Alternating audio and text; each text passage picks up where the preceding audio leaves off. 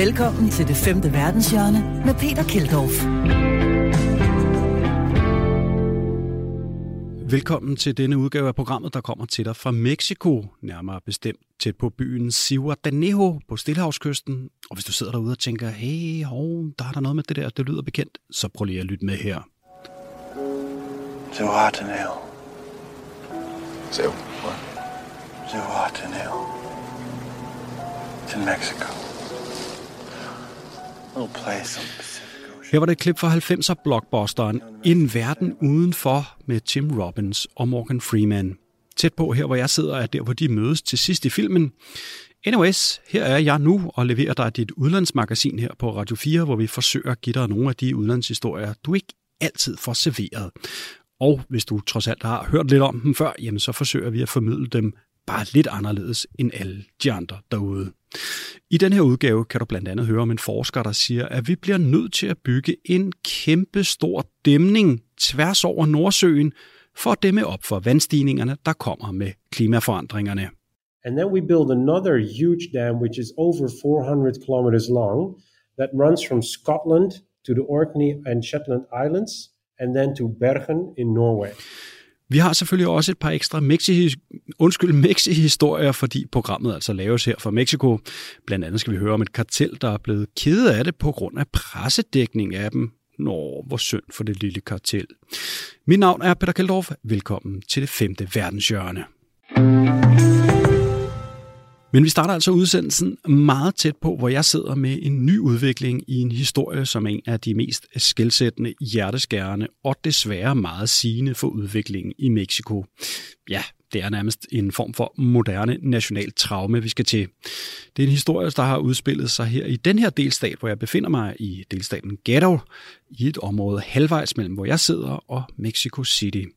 Og jeg har faktisk engang lavet en dokumentaristisk udsendelse om historien, øh, der handler om, at 43 studerende, der blev kidnappet, højst sandsynligt blev slået ihjel af et lokalt kartel, der samarbejdede med både det lokale, øh, undskyld, det lokale politi, myndighederne og en del, endda måske også med hæren. Nu er der sket det, at livet af den tredje studerende er blevet identificeret gennem DNA, og amerikanerne har stoppet deres efterforskning. For ja, trådene de trækker altså helt det op i historien, der fik Mexico på den anden ende og stadig trækker overskrifter den dag i dag. Lad os prøve at starte med at høre et nyhedsklip fra en amerikansk tv-station kort efter kidnapningen. Altogether, 43 students from a rural teachers' college were kidnapped in the southern Mexican state of Guerrero in late September. According to authorities, they were on their way to protest the local government in the city of Iguala. Almost a month later, they're still missing. The case turned even more controversial when the Mexican Attorney General announced the students were allegedly kidnapped by local police officers working for a criminal gang. Det var altså studerende fra en læreruddannelse fra byen Ayotzinapa her i delstaten Guerrero, som tilbage i 2014 ville hen til delstatshovedstaden og demonstrere imod myndighederne. De havde taget kontrol over nogle busser. De studerende hævder, at de havde fået lov til at låne dem, mens andre mener, at de rent faktisk havde kidnappet busserne, altså stjålet dem. Og det med busserne er en vigtig detalje, som du vil høre mere om senere. Men på den der skæbnesvangre aften, ja, der blev busserne så angrebet, og de studerende blev kidnappet. Her er det lyd fra selve angrebet, der blev optaget på mobiltelefon. No tenemos armas, señor. ¿Por qué está apuntando, pues? ¿Por qué apunta? ¡Eh! ¡Ya mataron a un compañero! ¡Ya mataron a uno! De studerende er den dag i dag stadig officielt forsvundet, men man må altså forvente, at de er blevet dræbt. Øh, det forventer de fleste, altså, øh, fordi kort efter øh, kidnapningen og det her det skete, jamen, så tilstod flere lokale bandemedlemmer fra et, fra et lokalt kartel, det såkaldte Guerreros Unidos, at de havde fået overleveret de studerende fra det lokale politi, og bagefter dræbt de 43 unge mennesker, brændt deres ligedele og skaffet sig af med resterne. Og så sagde de i øvrigt, at det lokale politi havde hjulpet dem. Men sagen øh, blev endnu mere og er stadig den dag i dag ufattelig sparet for borgmesteren, og borgmesterens kone var åbenbart også indblandet. De stak af og blev en måned efter anholdt i Mexico City. Mexican police have made a major breakthrough in a mass kidnapping case. They've arrested a mayor and his wife suspected of plotting the abduction of 43 students in the town of Iguala de 43 studerendes forsvinden og myndighedernes åbenlyse indblanding og i øvrigt fuldstændig totalt absurde inkompetence skabte kæmpestore protester og demonstrationer over hele Mexico. Blandt andet blev der sat ild til præsidentpaladset i Mexico City, sådan lidt ligesom hvis der blev sat ild til statsministeriet eller Folketinget i protest. But at the heart of this, uh, this is about perhaps questions in Mexico over these links between corrupt politicians and police and these drug cartels. Yeah, that's exactly right. This is a symptom of a much larger problem in Mexico, namely the infiltration of organized crime in local government. Mexican officials have already acknowledged that not only the town of Iguala, but the nearby town of Cocula were both controlled by organized crime, and that's the reason why these police officers were acting under the orders of organized crime, uh, and and you know it is unthinkable in other parts of the world to have police attack unarmed students, but not necessarily here, given the circumstances, Robin. På det her tidspunkt ankommer jeg til Mexico og skal lave en tv-udsendelse om sagen. Jeg mødes med de studerende ude på deres øh, venstreorienterede læreruddannelse, og vi følger dem i deres protester for at råbe myndighederne op og kræve, at deres venners øh, forsvinding bliver undersøgt fuldstændig ordentligt. Ude på selve skolen har forældrene til de forsvundne elever samlet sig i en lejr, hvor de sammen med de tilbageværende studerende har lavet sådan en camp, som får massiv opmærksomhed i hele Mexico. Vores hovedperson i udsendelsen er en af de mest aktivistiske lærerstuderende, der kræver retfærdighed for deres på det her tidspunkt højst sandsynligt myrdede venner. Det forventer man altså på det her tidspunkt, fordi de har været så lang tid væk. Han hedder Omar Garcia, ham her, og du kan høre et klip med Omar her, fordi jamen, forleden der optrådte han på meksikansk tv, noget han i øvrigt gør forholdsvis tit.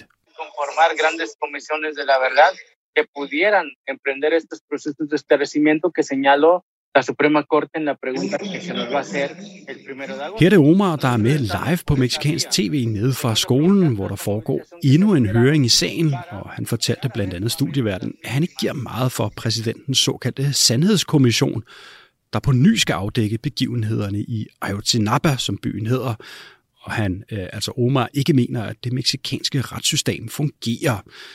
Det er vist lidt en underdrivelse, tror jeg alle er okay enige om. Og så sagde Omar, at det kræver pres fra civilsamfundet for at få loven til at virke, som den skal. justicia. México no basta la aplicación de la ley, necesitamos la presión política en las calles, la presión de la sociedad civil. I den her udsendelse, jeg lavede, tog vi blandt andet med Omar og vennerne ind til Iguala igen, altså den by, hvor de 43 studerende forsvandt i. De studerende den her dag, hvor jeg var med, jamen, de kører så i sådan nogle store øh, busser og øh, vil ind til en militærbase, fordi de mener, at militæret også er indblandet i sagen. De har så stjålet en stor Coca-Cola-lastbil og en Corona-lastbil, øh, og her det er altså den meksikanske øl og ikke virusen, der er tale om. En af de her trucks, altså lastbiler, ender de med at køre igennem hegnet til militærbasen. Øh, de kører simpelthen en Coca-Cola-truck igennem hegnet til hovedindgangen på militærbasen. Vi kan lige prøve at høre et klip fra en øh, meksikansk tv-station, der dagen efter fortalte om situationen. Decidieron ingresar al cuartel a manifestarse y lo hicieron por la puerta principal. Adentro los esperaba un contingente de policía militar que trató de replegarlos. Ahí inició el enfrentamiento entre los padres y los militares.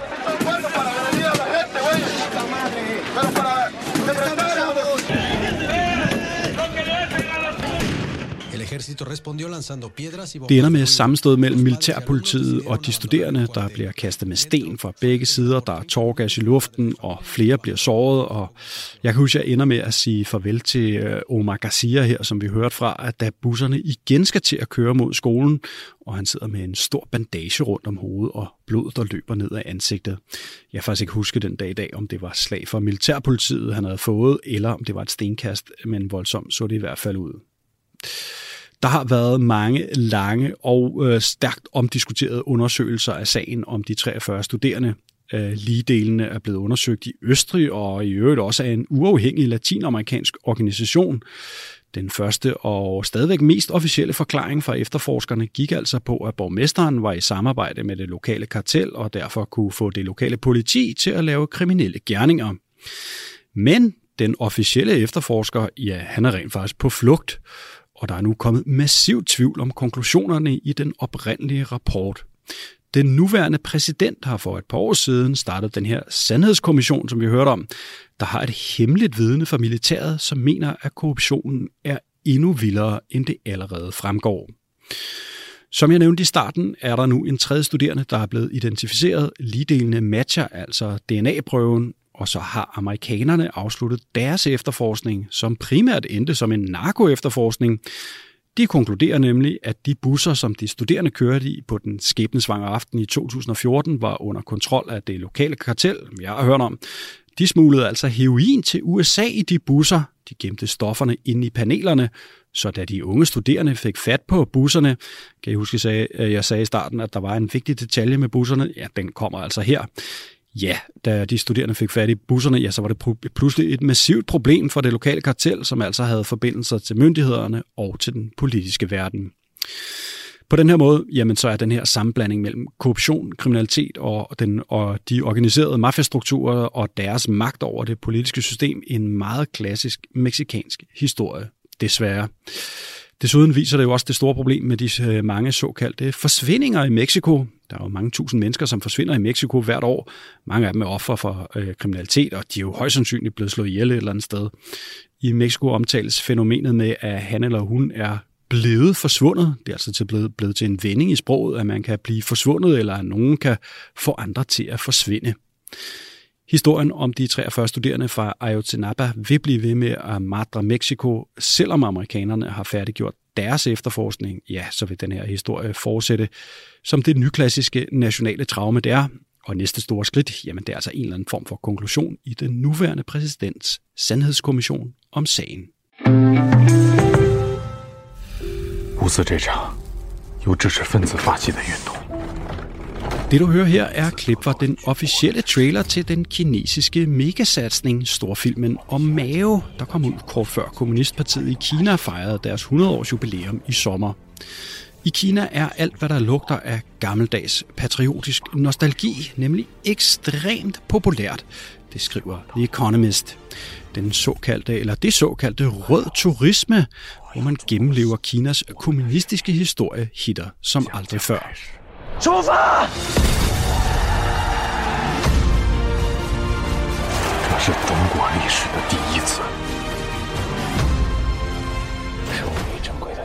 The Economist har en kilde med, som laver gamle uniformer fra Kinas kommunistiske hær fra 1920'erne og 1930'erne.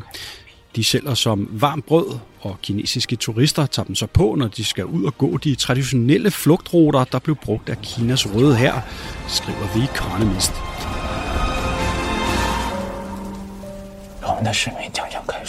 Ifølge tidsskriftet er den her patriotiske nostalgi blevet big business, som er godkendt og støttet af det officielt set i hvert fald stadig kommunistiske kinesiske styre. Officielle dokumenter skulle nævne, at kineserne bliver inspireret af at gå med de her kopier af de gamle uniformer og spise en slags form for feltrationer, der minder om, hvad de spiste dengang, og vandre de gamle traditionelle ruter. Samtidig er også mere øh, ældre kinesiske traditionelle klædedragter også blevet ind. The Economist nævner, at en speciel slags kåbe, der hedder en hanfu, nu er blevet hot stuff igen. Og så den her tendens med at klæde sig i gamle dragter, den er nu så populær, øh, at der endda er, er så, eller undskyld, der er så mange teaterstykker og film, der skal laves, at der også er efterspørgsel på at lave dragter til skurkene.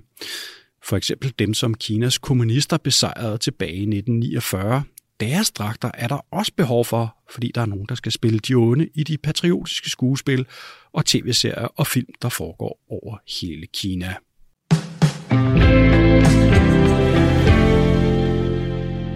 Her i det femte verdenshjørne elsker vi jo de fantastiske gode historier, der kommer ud af at begive sig ud i den store, vilde, dejlige verden. Det hylder vi jo hver eneste uge med en god fortælling fra en person, der har tilbragt meget tid ude i verden ugens røverhistorie, eller ugens postkort til programmet, kan man kalde det. Den her gang, der kommer ugens postkort fra forfatter, skribent, rejseguide og fordragsholder Michael Bo Christensen, der har udgivet bogen Det Vilde USA. Kære det femte verdenshjørne. Her kommer en rejseberetning fra Hopi Indianernes reservat i Arizona. I amerikanske indianerreservater finder man ofte store naturoplevelser, og det er sådan en oplevelse, jeg har i vente – da jeg sætter mig ind i hobbyguiden Left Handed Hunters enorme firehjulstrækker. Destination Blue Canyon. I samme øjeblik vi forlader Hobby Culture Center, der ligger op på mesaen, begynder Left Handed Hunter at tale. Left Handed Hunter er hans indianske kaldenavn, der naturligvis knytter sig til, at han er venstrehåndet.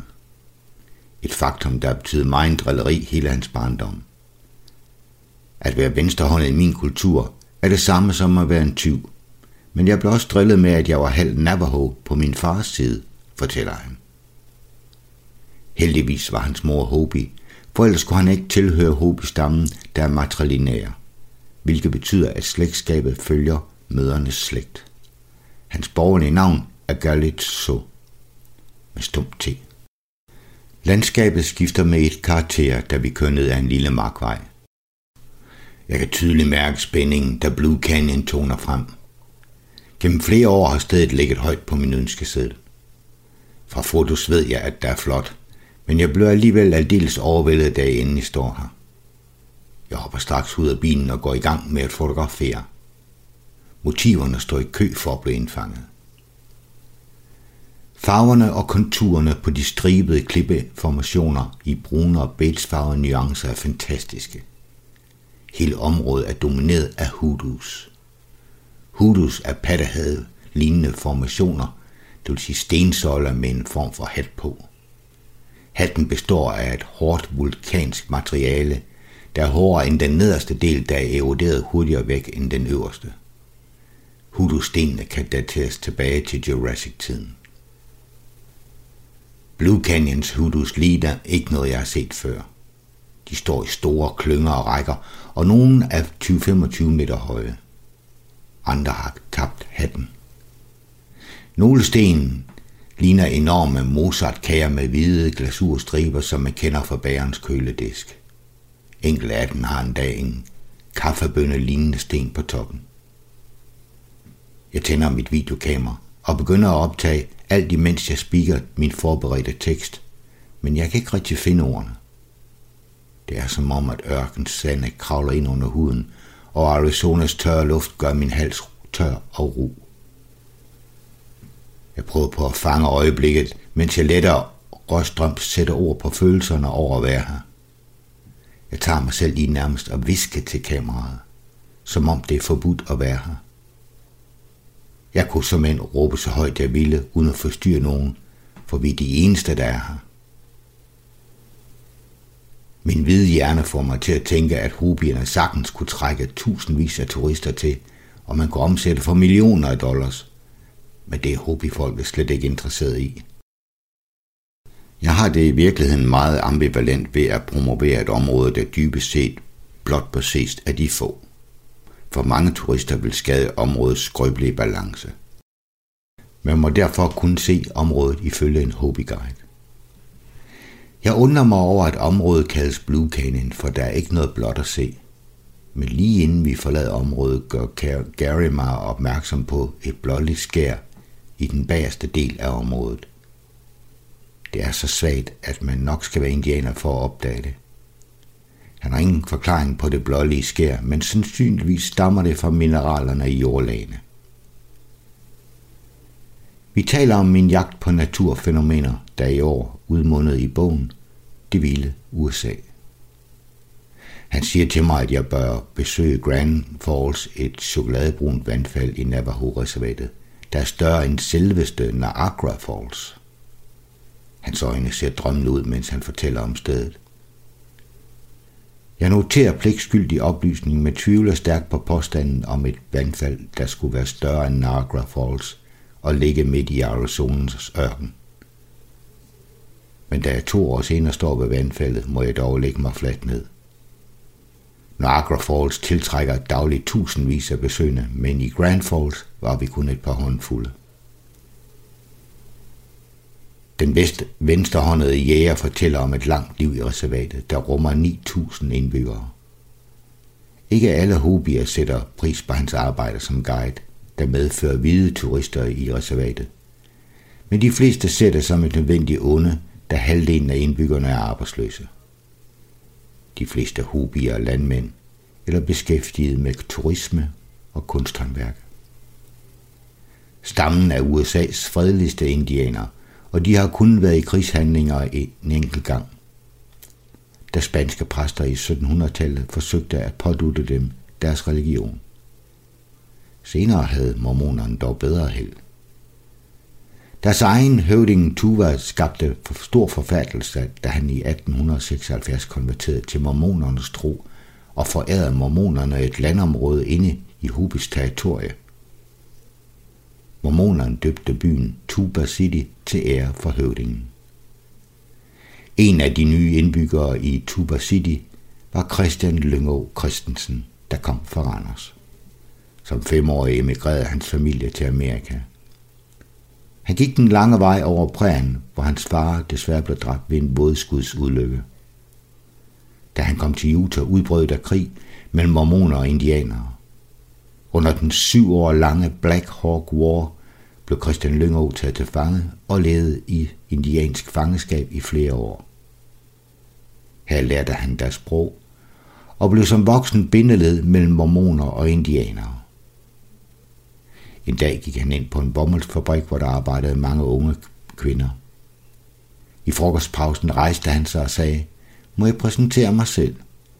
Jeg hedder Chris Linko og søger kone nummer to. Hvis der er interesse, så kom til mit bord, når I er fri. Ti kvinder kom til hans bord, og han valgte Severina Jensen, der af alle steder kommer for bedre, hvor jeg selv bor. Parret flyttede til Tuba City, og Chris Lyngå fik kone nummer 3 og hele 9, 29 børn. Ikke nok med det. Høvding Tua flyttede ind hos den store familie, og der boede høvdingen ind til sin død. På tilbageturen bryder Gary ud i sang. Han fortæller, at næsten alle Hobis sange handler om regn, eller om ønsket om regn, og dermed om overlevelse midt i ørkenområdet.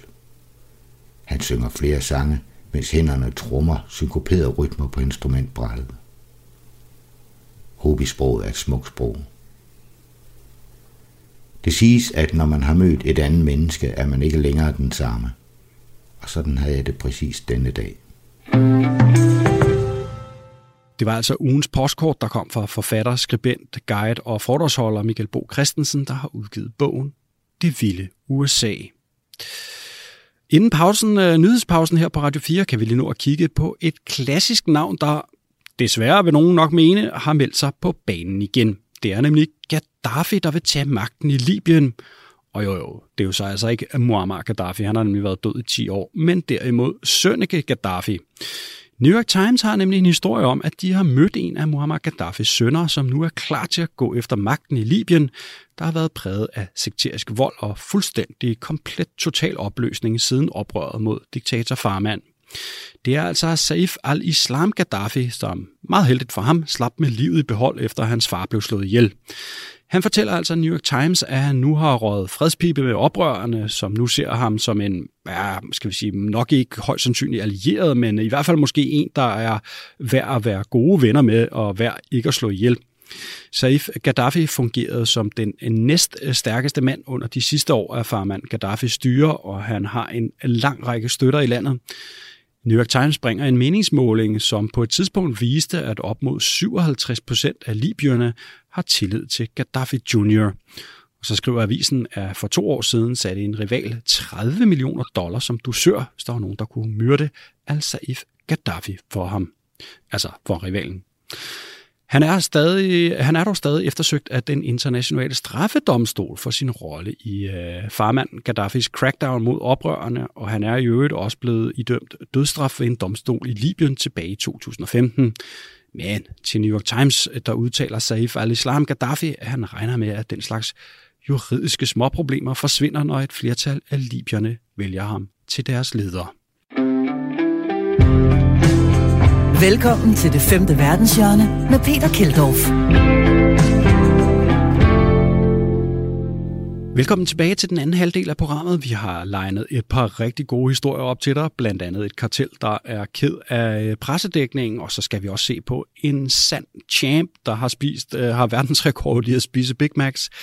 Det, øh, den historie får du til aller, aller sidst i programmet. Øh, men øh, vi starter altså med en lidt mere alvorlig historie, må man sige, for du skal næsten have boet under en sten denne sommer, for ikke at have lagt mærke til de voldsomme vejrhistorier, der er kommet her i løbet af sommeren. Et tydeligt tegn på klimaforandringerne. Lige om lidt, så har vi et interview med en forsker, der har foreslået noget pænt radical, noget pænt vildt. En dæmning tværs over Nordsøen for at dæmme op for de stigende vandmasser, en dæmning fra Skotland til Norge. Men øh, før vi hører det, så lille kontekst. Vi kan lige tage en hurtig rundtur fra sommerens brænde i Grækenland, Kalifornien og Sibirien til de massive oversvømmelser i Kina og Tyskland. We're going to turn to Greece now, where wildfires are forcing thousands of people to evacuate. Flames are tearing through the Greek island of Evia as temperatures hit nearly 113 degrees, putting the country at risk for more fires. Russia's military has been sent to fight wildfires in one of the coldest places on Earth. More than two and a half million hectares have burned in Siberia so far this year. California's largest wildfire continues to grow as it destroys almost everything in its path. Severe storms across Germany have unleashed some of the worst floodings in decades.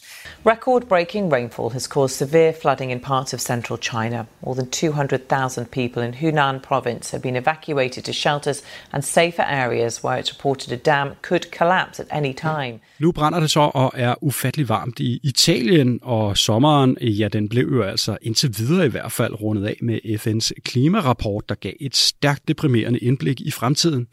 Hvis ikke vi gør noget, ja, så vil temperaturerne blive ved med at stige. Der vil komme mere ekstremt vejr, som det vi har set den her sommer, og så vil verdenshavene altså stige, måske med katastrofale konsekvenser for menneskeheden.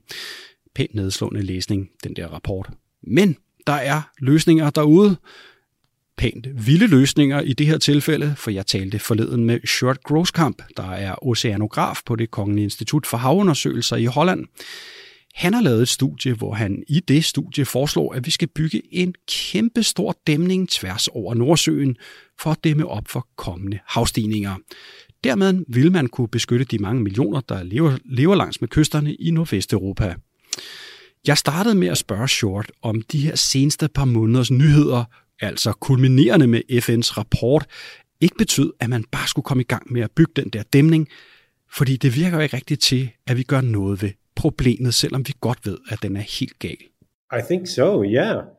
Um, I think there is also still time to avoid it, um, because that, that's that's uh, the main thing we hoped uh, to achieve with this uh, when this came out about a year ago. uh, was to make clear that if we if we don't mitigate climate change, that then you know you have to think about solutions of this almost ridiculous proportion.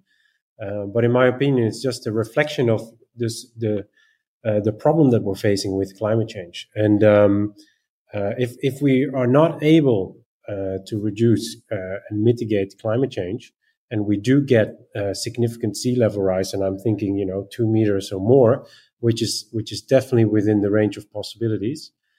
Um, yeah, then we should definitely start considering um, these kind of solutions where we close off the entire North Sea.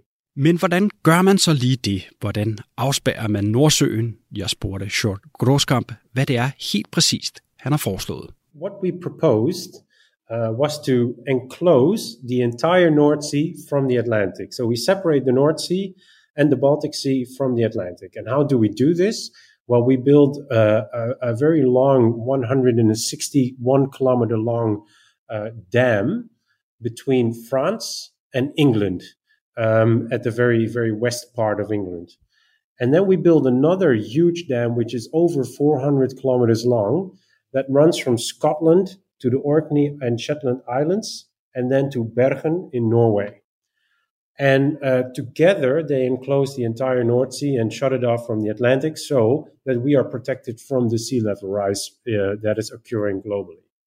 Now, of course, there will still be uh, rivers pumping water in the basin, so we have to pump that out. The water might uh, is is salty now, and it might become fresh, and there there are lots of problems to consider.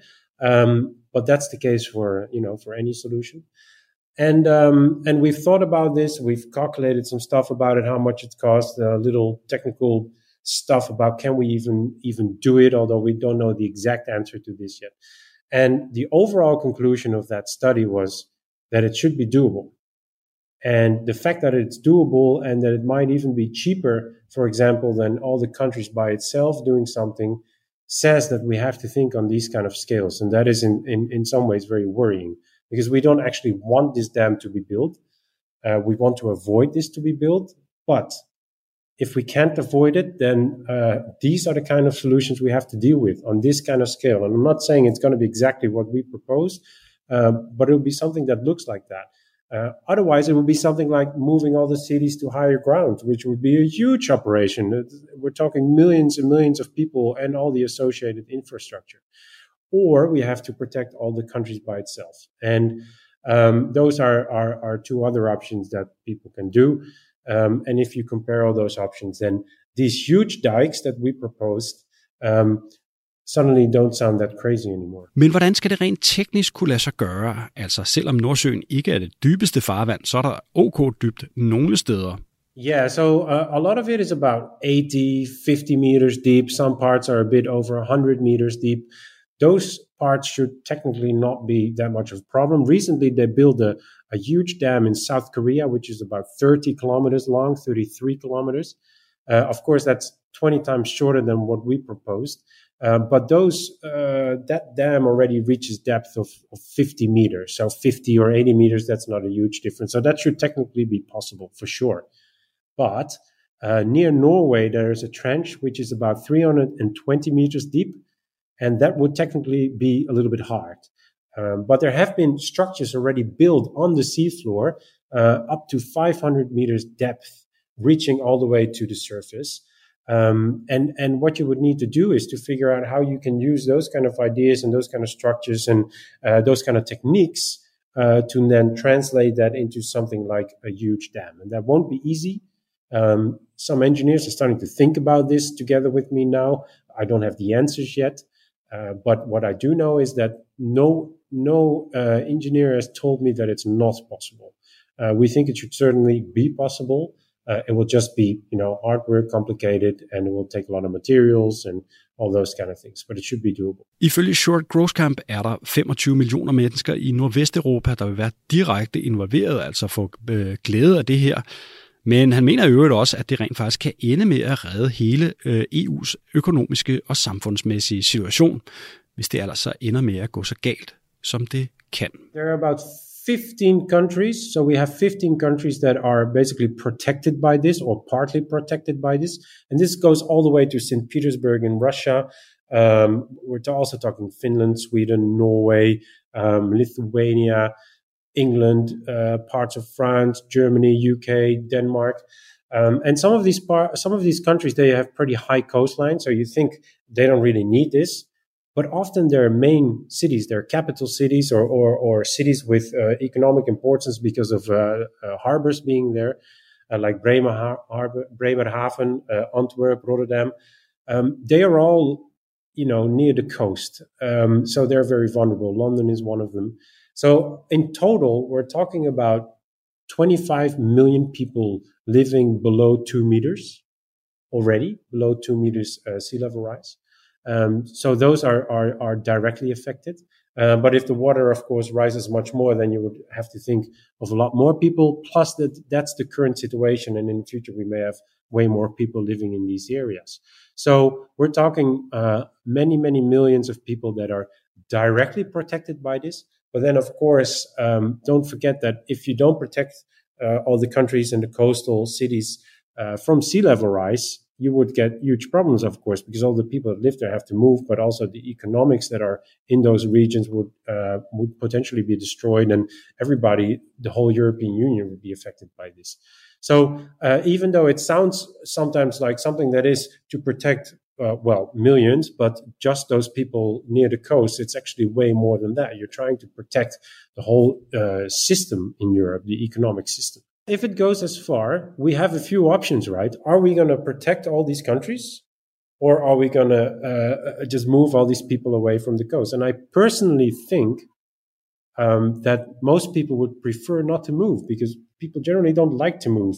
Uh, it would also mean that we have to rebuild, you know, infrastructure for millions and millions of people, and that is possible. It is it is considered a real solution by by scientists to uh, managed migration, uh, it's called. So to to slowly, over a period of 100 years, move all the people away. Um, but you know, you would have to start now with that, and it's not happening. So. Uh, what I think is going to happen is that uh, most people will realize too late that there was a big problem coming, and then we have less time, uh, and we don't want to go, and then you know one of the options left is is to build something like this or, or something that looks like it, perhaps. Um, unless you want to build dikes along all the coast, but that would be hugely expensive uh, as well. You need more materials because it's it's it's way more kilometers to be stretched, and all the countries will basically have to pay for it themselves. Um, whereas with this idea, they could share the costs. So there, there's you know there's downsides, but there's also benefits of this idea. And and what we try to to do here is to basically present a new reference point. You know, by by presenting, you know, putting a mirror in front of people and say, look, if we continue like this, a dam like this, or something that reflects a solution of this scale, that's the kind of thing we have to start thinking about because that's the only way we can, you know, face the problems that, that we're going to face because the problems are so big. Og det sagde altså Short Groskamp, oceanograf ved Hollands Kongelige Institut for Havundersøgelser.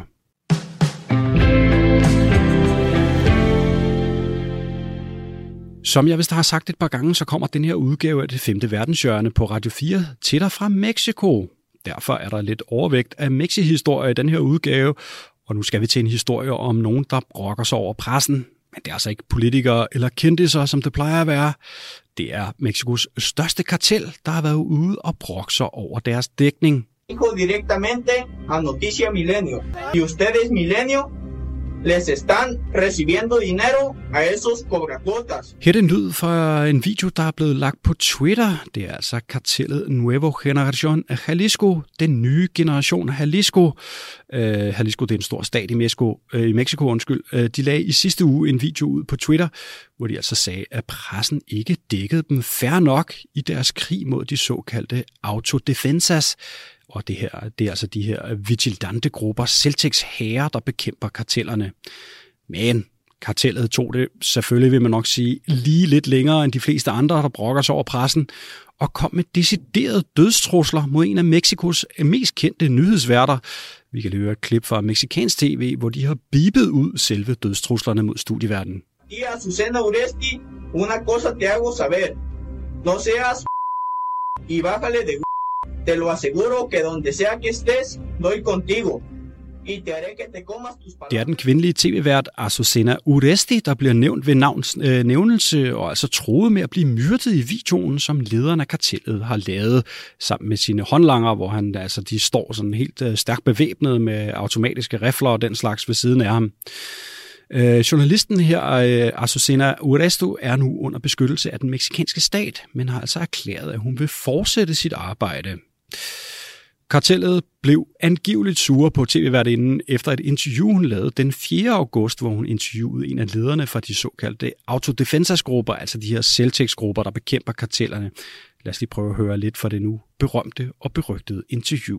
Bueno, ya le mostrábamos que las cosas eh, están pues siempre complicadas, pero en las últimas horas más complicadas en Michoacán, particularmente con la intención del cártel Jalisco Nueva Generación her kunne vi altså høre uh, Azucena Oresti lægge op til kilden, uh, uh, og det er altså det, der fik kartellet til at fare i flint. Jeg har selv flere gange stiftet bekendtskab med de her selvtægtsgrupper, blandt andet jeg, da jeg for år tilbage var lige her i delstaten Guero, tæt, faktisk forholdsvis tæt på, hvor jeg befinder mig nu. Øh, det var første gang, jeg faldt over det. Øh, det var simpelthen en gruppe af lokale familiefædre, som havde grebet til våben og gik og patruljerede gaderne, fordi myndighederne ikke kunne garantere deres sikkerhed, og der var banditter øh, alle vegne, der ville afpresse dem og ja, simpelthen lave kriminalitet. Så tog jeg med ud en aften sammen med en fotograf og fulgte dem rundt, når de sørgede for at opretholde øh, ro og orden. Øh, de her grupper, altså autodefensas, er, altså blevet voldsomt, er dog blevet voldsomt kritiseret, fordi de ofte selv ender som kriminelle, enten fordi de bliver opkøbt af kartellerne, der har masser af narkopenge, eller også så finder de bare ud af, at man kan ufattelig meget, hvis man bare har en stor gruppe bevæbnede mænd øh, med sig. I den her video fra kartellet, ja, der nævner de altså, ud over den kvindelige journalist, også en af de mest kendte ledere af Celtics-grupperne, En mand, der hedder Hippolito Mora, ham har jeg faktisk engang besøgt oppe i delstaten Michoacán, som er der, hvor krigen mellem øh, vigilante-grupperingerne og kartellerne er værst. Han er en mand, som kartellerne øh, virkelig gerne vil have fat i. Øh, vi var så hjemme hos ham og lavede nogle optagelser, og jeg kan huske, at han fortalte, at han ikke regnede med at leve særlig længe, fordi kartellerne var efter ham. Nu kan jeg så se, at han lever i bedste velkårene, og stadig er en uh, torn i øjnene på kartellerne åbenbart. Stærkt gået, Hippolito. Mexico er det land i verden, hvor der er flest mord på journalister. Siden 2006 er mindst 119 journalister blevet myrdet, så det gælder om at passe på, når man render rundt her i landet og leger snushagen. Det er øh, banditterne altså ikke så meget for.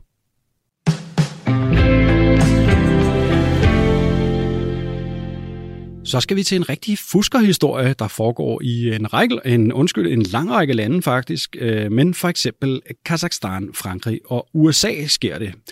Der er nemlig utallige eksempler på, at der fuskes med covid-19-vaccinepassene, øh, altså en slags øh, falske coronapas, som så viser, at man er vaccineret. Vi kan lige starte i Kazakhstan, fordi uh, The Economist har historien om, at landet uh, er fyldt med falske vaccinepas, blandt andet fordi Kazakhstan har mange anti-vaxxers, øh, altså folk, der ikke vil vaccineres. En meningsmåling viser, at kun omkring 25 procent af kazakhstanerne, kazakhstanerne tror jeg faktisk det hedder, er villige til at blive vaccineret.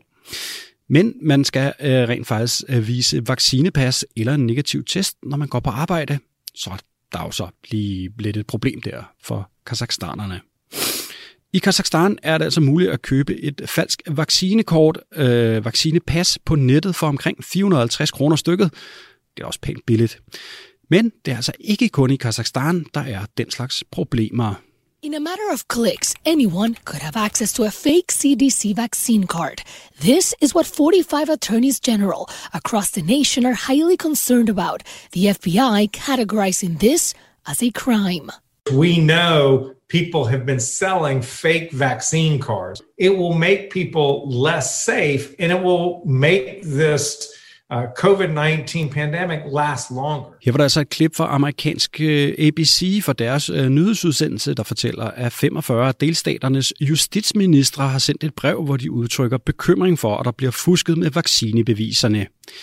Det er også et problem i Frankrig, som er et af de lande i EU, der har flest anti-waxers. Øh, her er der flere eksempler på, at læger er blevet hacket, og der derigennem er blevet, øh, og undskyld, og derigennem har svindlerne så kunne udstede falske vaccinebeviser, som folk kunne bruge i den franske udgave af coronapasset. Ifølge The Guardian er der politi øh, efterforskning af hacker i både Paris, Grenoble og Bordeaux. Nu vender vi os øh, mod en historie, der virker ufattelig velkendt.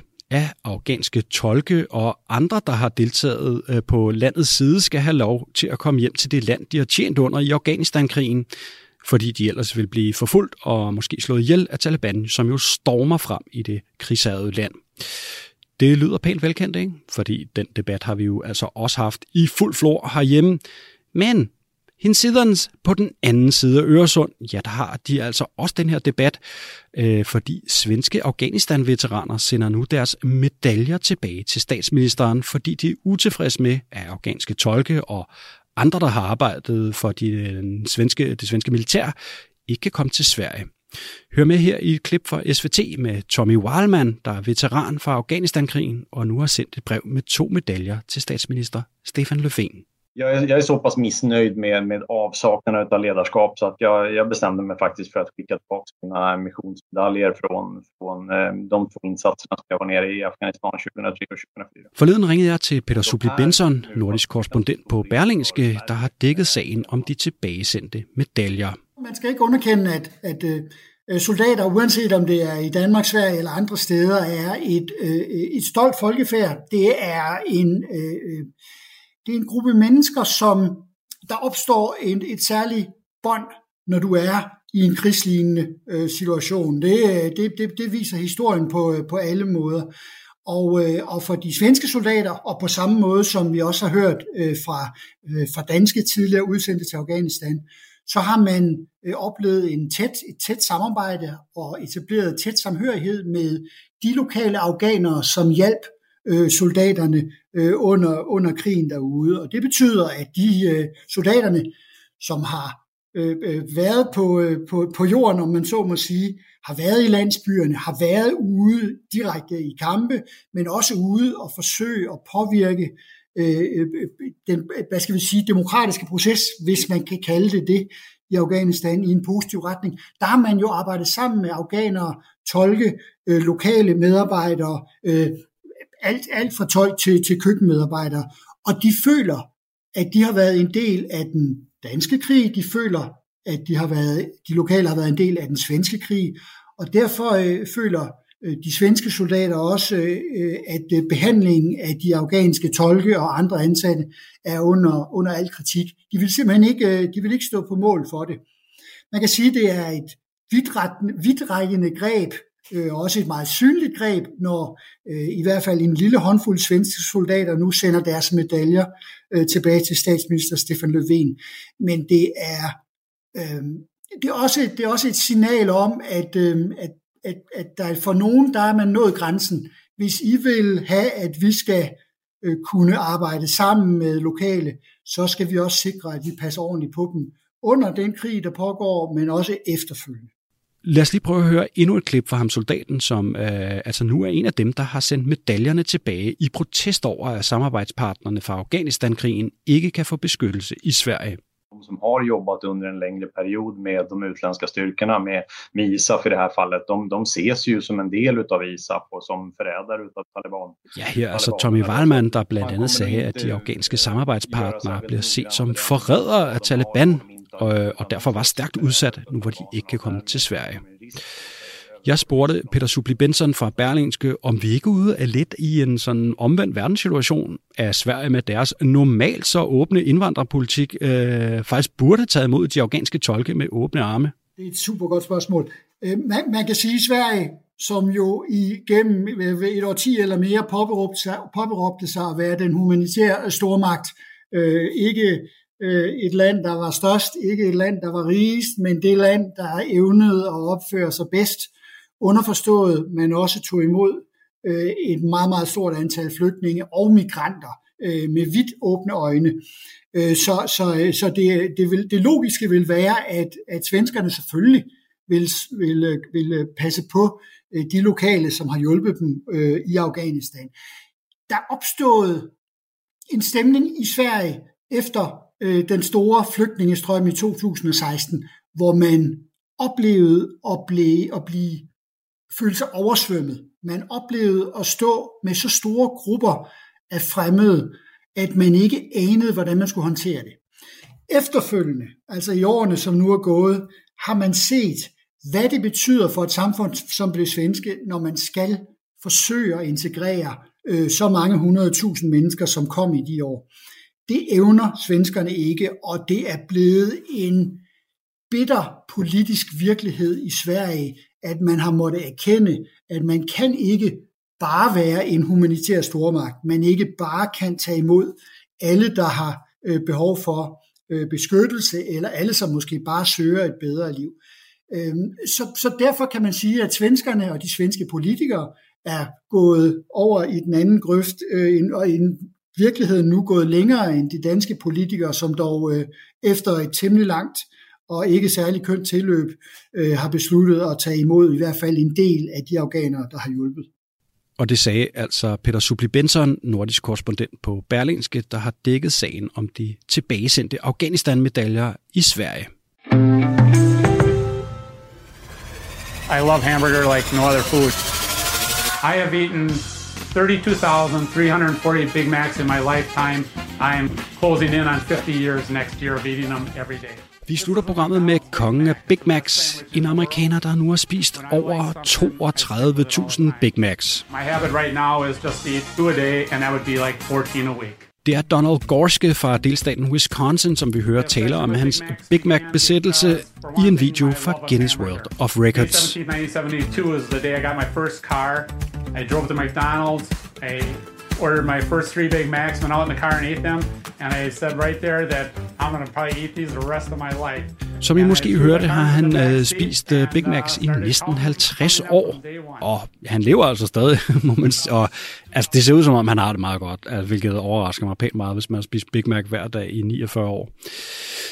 Det var så alt for denne gang i det femte verdenshjørne. Lyt med i næste uge, hvor vi også sender her fra Mexico. Øh, og i næste uge, der skal vi blandt andet høre om narkomusik, en meget populær musikgenre i Mexico, der har millioner af lyttere. Det bliver vildt.